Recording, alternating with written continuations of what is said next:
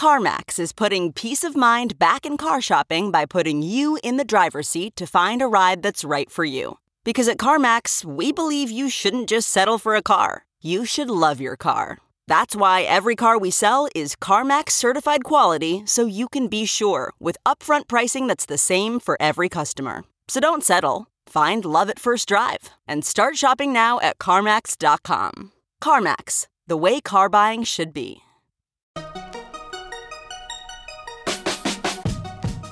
Welcome to the Techmeme Ride Home for Friday, June 15th, 2018. I'm Brian McCullough.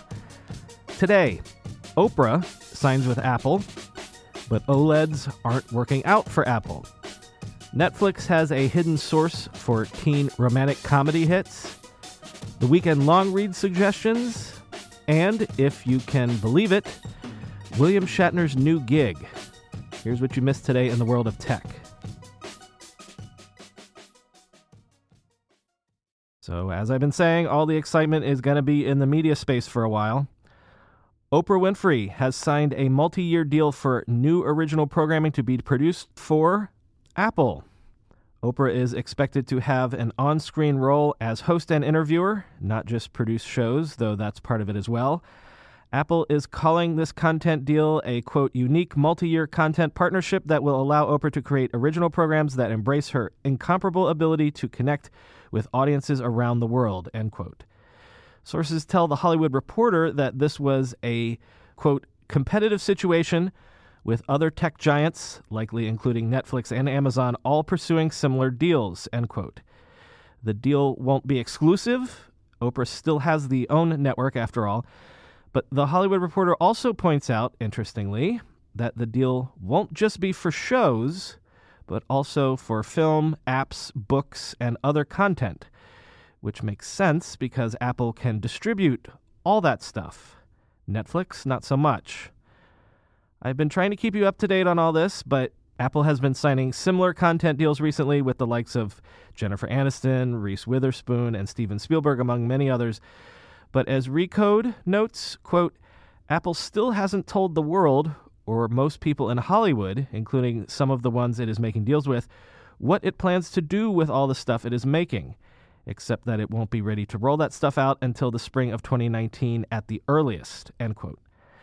At the same time today, good old Gene Munster was out with a piece suggesting that Apple's original content project is actually further along than you might think. Gene is always very excitable when it comes to Apple, of course, but I'll link to his research report in the show notes so you can check it out for yourself. Quoting from it, content could ultimately account for 10 to 15 billion dollars in annual revenue and 3 to 5% of overall Apple revenue in coming years. As a comparison, Netflix will do $16 billion in revenue this year, 2018. So Gene is basically suggesting that Apple wants to grow an entire Netflix inside Cupertino. And that would be great, but it would still only account for at most 5% of Apple's yearly revenue. What was I saying yesterday about the entire entertainment industry possibly becoming tiny divisions of the giant tech companies in about five or six years or so? There was also a fairly big Apple rumor floated by the Wall Street Journal today when the iPhone 10 launched last year, it was the first iPhone to feature an OLED screen, as Apple has a habit of launching major new features at the high end and then moving those features down its product lineup over time. Many expected that the same thing would happen with OLED screens, but sources are telling the journal this might not be the case. According to the piece, Apple has been underwhelmed by the demand for the iPhone 10 and perhaps that weaker demand was caused by the iPhone 10's price tag, which starts at $999. What was the main reason the iPhone 10 was more expensive? OLED screens are more expensive than LCD screens. The iPhone 8 starts at only $699 and the 8 Plus at $799 because they have LCD screens. Perhaps it turns out that OLED screens aren't really a big enough wow factor to encourage people to pay up for them. Thus, today's journal piece suggests that Apple now believes that for the foreseeable future, most of the phones that it sells will have LCD displays in them, even when the new iPhones come out later this year. This is not suggesting that Apple is abandoning OLED, just that it is tweaking its production expectations and making the bet that the cheaper LED models will continue to be the more popular ones. Quoting from the Wall Street Journal piece, Apple's new iPhone lineup coming this fall includes two OLED models and one LCD model, people familiar with the plan have said. Juicy Hong, an analyst at IHS, said he expected all three new models, including the LCD one, would share the iPhone 10's look to give consumers who upgrade from one LCD phone to another a new feel. But industry executives with direct knowledge of production plans said Apple initially wanted roughly equal production of the two screen types. Now, they say, Apple plans to make more of the LCD model, anticipating that consumers would lean towards the cheaper. It's been a bad day for popular apps. All day long, there were scattered reports on social media that Apple Maps was experiencing outages. The app would display direction not available when some users were attempting to navigate using Apple Maps. Later in the day, Apple acknowledged the issue and said it was investigating ongoing issues and said that, quote, all users are affected. So if you're using maps to navigate your way home while you're listening to the techmeme ride home, possibly stick to Waze or Google Maps for the time being. Also, an update to Facebook Messenger that was pushed out yesterday for Messenger on iOS is apparently causing people no end of problems as well, crashing frequently. Tapping on notifications can cause Messenger to crash. Tapping to another app and then coming back can cause it to crash. No doubt this will be fixed sooner rather than later, as Facebook, of course, has a habit of updating its apps seemingly every other day. In that story from earlier this week that went deep into Netflix and how it operates, Ted Sarandos specifically mentioned a Netflix original movie by the name of The Kissing Booth, calling it, quote, one of the most watched movies in the country and maybe in the world. In IMDb's popularity rankings right now, it's the number four movie behind Deadpool, Avengers Infinity War, and Solo. Jacob Elordi is the male lead. Three weeks ago on the IMDb Starometer, which is how they rank their popularity, he was number 25,000. Today he's the number one star in the world, and Joey King, the female lead, went from like number 17,000 to number six. This is a movie that I bet you'd never heard of until I just mentioned it to you. End quote. So, yeah, Ted, I had never heard of that, and I found that little exchange interesting. A niche teen rom com that is quietly this huge, gigantic hit. And we'll never know it's a hit because, well, we're not the demographic, of course, but also since Netflix doesn't release any audience numbers, there's no headlines in Variety about Boffo box office. So when I saw this piece in TechCrunch, I was super curious to follow up about this phenomenon. And it turns out that there's even more to the story of the kissing booth. Have you ever heard of Wattpad? I actually vaguely remember hearing about it. It's a website and a mobile app where writers can just upload their original stories and readers can read and then comment on them. Imagine it a Bandcamp or SoundCloud, but instead of for music, it's for fan fiction, slash fiction, literary fiction, fiction fiction.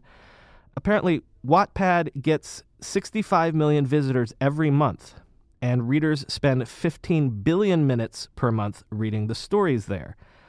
And also, Wattpad is super popular among teens. So it turns out that the original story for The Kissing Booth was posted on Wattpad back in 2011, and it became very popular. It won one of that site's Watty Awards that year in the most popular teen fiction category. It was read 19 million times.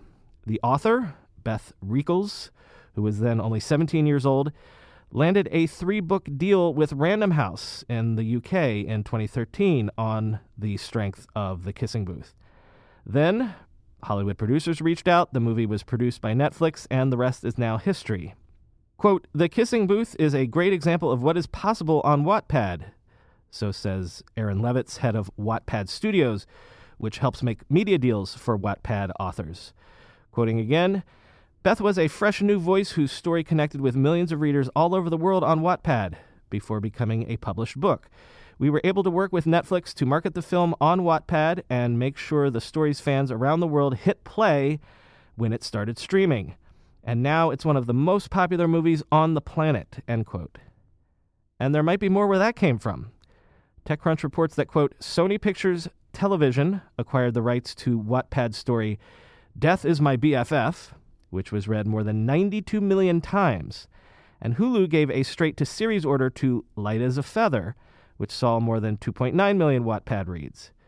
Cupid's Match, which had over 36 million reads, got a pilot on CW Seed.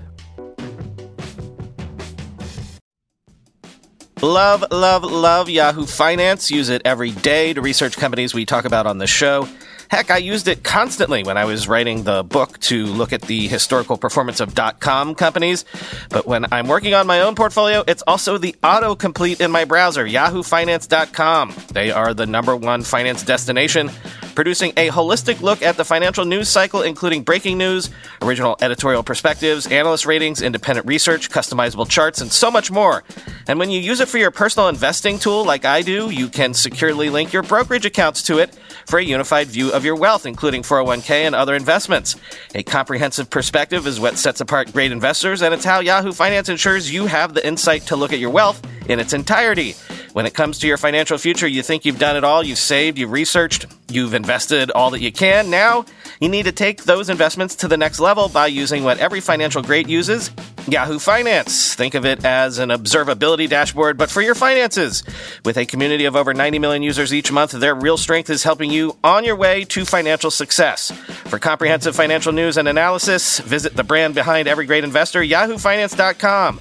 The number one financial destination, yahoofinance.com. That's yahoofinance.com. When you go through airport security, there's one line where the TSA agent checks your ID and another line where a machine scans your bag. The same thing happens in enterprise security, but instead of passengers and luggage, it's end users and their devices. These days, most companies are pretty good at the first part of the equation where they check user identity, but user devices can roll right through authentication without getting inspected at all. In fact, 47% of companies allow unmanaged, untrusted devices to access their data. That means an employee can log in from a laptop that has its firewall turned off and hasn't been updated in six months, or worse, that laptop might belong to a bad actor using employee credentials. Kolide finally solves the device trust problem. Kolide ensures that no device can log into your Okta protected apps unless it passes your security checks. Plus, you can use Kolide on devices without MDM, like your Linux fleet, contractor devices, and every BYOD phone and laptop in your company. Visit kolide.com slash ride to watch a demo and see how it all works. That's K-O-L-I-D-E dot com slash ride, kolide.com slash ride. So, lithium ion battery technology has been around for about 30 years now. You probably encountered these type of batteries in camcorders in the 1990s, or maybe early digital cameras, or if you were lucky enough to own an early cell phone, you had a lithium ion battery inside of that. It's actually sort of cliche to point this out, but our modern gadget culture would never be where it is if lithium ion had never come along. Can you imagine all of us lugging around AAA batteries to pop in and power our phones every day? I actually imagine us walking around with Chewbacca style bandoliers filled with batteries to make sure we were never out of juice. But interestingly enough, gadgets are no longer the biggest consumers of lithium ion batteries. Sometime in 2015, electric vehicles passed gadgets and computers and electronic razors, etc., as the biggest demand source for lithium ion technology. If you look at a chart showing the demand curves, as in the Bloomberg piece that I'm sourcing this segment from, the EV line is like a hockey stick, going ever upward and blowing past and leaving behind the electronics line, which, while it's still growing, is growing rather gently. Quote, We are at an inflection point. Each year we will beat the previous year, said Ravi Manghani, a Boston based storage analyst at GTM Research. Quote, It's definitely an oh wow moment. It turns out that 1 million electric vehicles like Tesla's consume the same amount of lithium ion batteries as literally every other device in the world. Between 2014 and 2017, electric vehicles' use of lithium ion quadrupled to 71,000 megawatt hours. By 2025, that number is projected to approach 400 gigawatt hours. Battery powered electric vehicles still only account for about 1.2% of auto sales worldwide right now, but of course, that number is expected only to go up. And what else is on the horizon? I don't know, things like electric scooters, electric ferries, and even airplanes. Quoting from the Bloomberg piece, quote, greater use will create a feedback loop, making batteries more competitive in other markets. More batteries for electric vehicles will make for cheaper batteries, said Logan Goldie-Scott, a San Francisco based analyst at BNEF. That means more batteries in more things. I usually like to tee up the long reads with a sort of quasi long read like that last segment, so that means it's time for the long reads proper.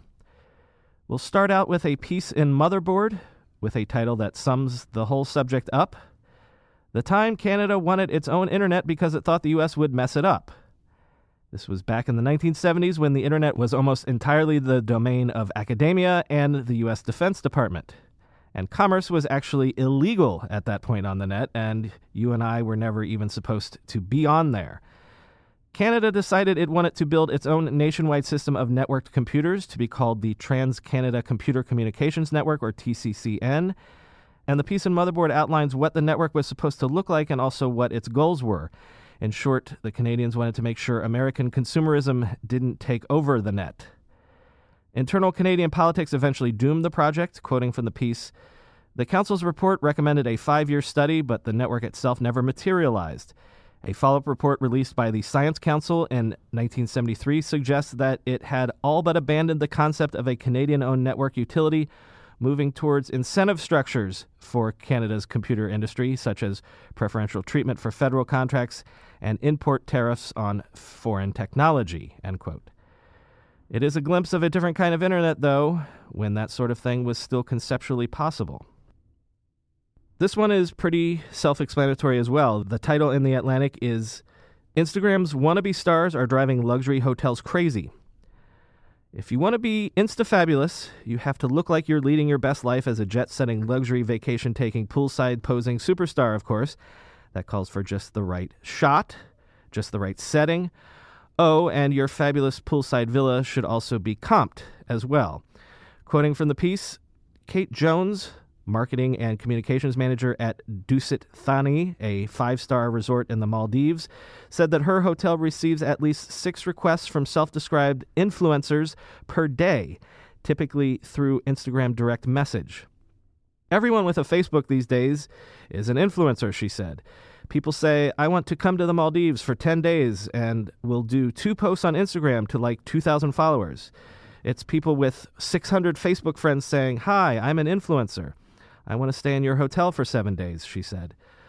Others send vague one line emails like, I want to collaborate with you, with no further explanation.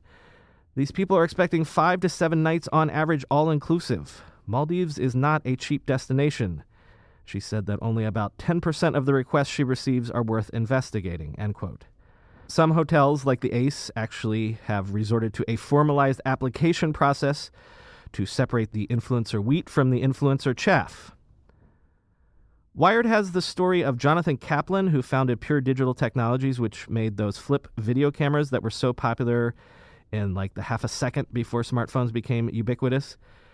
Kaplan successfully sold that company to Cisco for $590 million. But as often happens with founders, he wanted to change the world a second time. So he opened The Melt, a chain of fast casual grilled cheese and soup shops that he hoped to have in 500 locations by this point. It hasn't exactly turned out that way. But Kaplan actually cooperated with this article, so this isn't a hit piece about Silicon Valley hubris so much as it's a reminder that not knowing anything about an industry that you're trying to enter can help you disrupt it sometimes. Read Airbnb. Sometimes not knowing what's impossible can actually lead you to accomplish the impossible. But sometimes you should maybe know a little bit about what you're trying to do and also maybe focus on making grilled cheese sandwiches that actually taste good. Finally, a story for you fuddy duddies like me out there, also from Wired. An oral history of The Palace of the Silver Princess.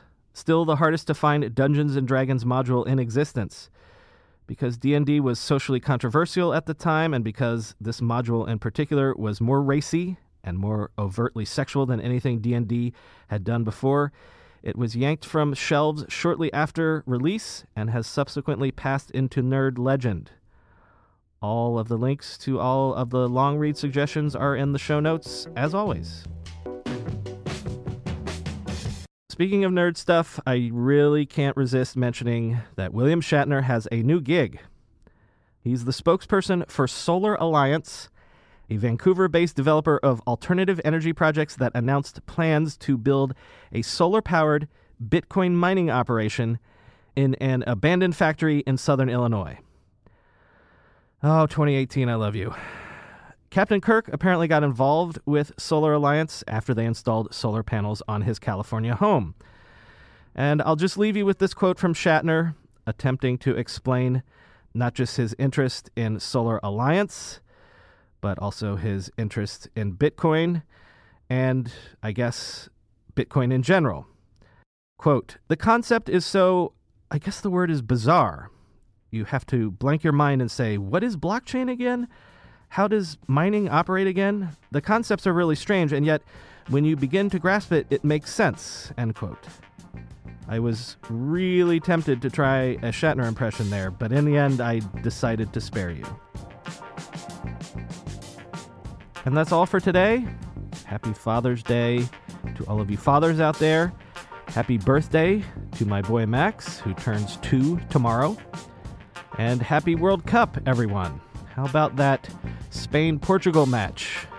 Really one for the ages. I remember in the late 90s there was a Champions League game between, I want to say, Manchester United and maybe Barcelona that was sort of like that, where it was back and forth, probably ended 4 4 or 4 3 or something like that.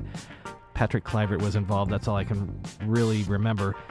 Anyway, since the U.S. didn't qualify this year, that means I'm free to root unashamedly for England. The whole reason I got into soccer originally was because I was in London during Euro 96. I fell in love with the English team. I fell in love with the Premier League. And ever since, the one thing that I yearn for more than anything else in sport is for England to someday win a major tournament. Don't get me wrong, I'd love for Arsenal to win the Premier League. I'd love for the Florida Gators to win a national championship in American football. But really, I won't be complete as a sporting fan until England wins a major trophy like, hey, the World Cup. Good luck to your team, whoever you're rooting for, whatever nation that might be. The download stats say that 27% of you are overseas. So I hope you're enjoying and that your team does well. And especially good luck to Iceland, who is my dark horse favorite to do better than most people think in this tournament. Have a good weekend, everyone. Enjoy the games. I'll leave you with the dulcet tones of William Shatner from a vintage Priceline ad from the year 2000.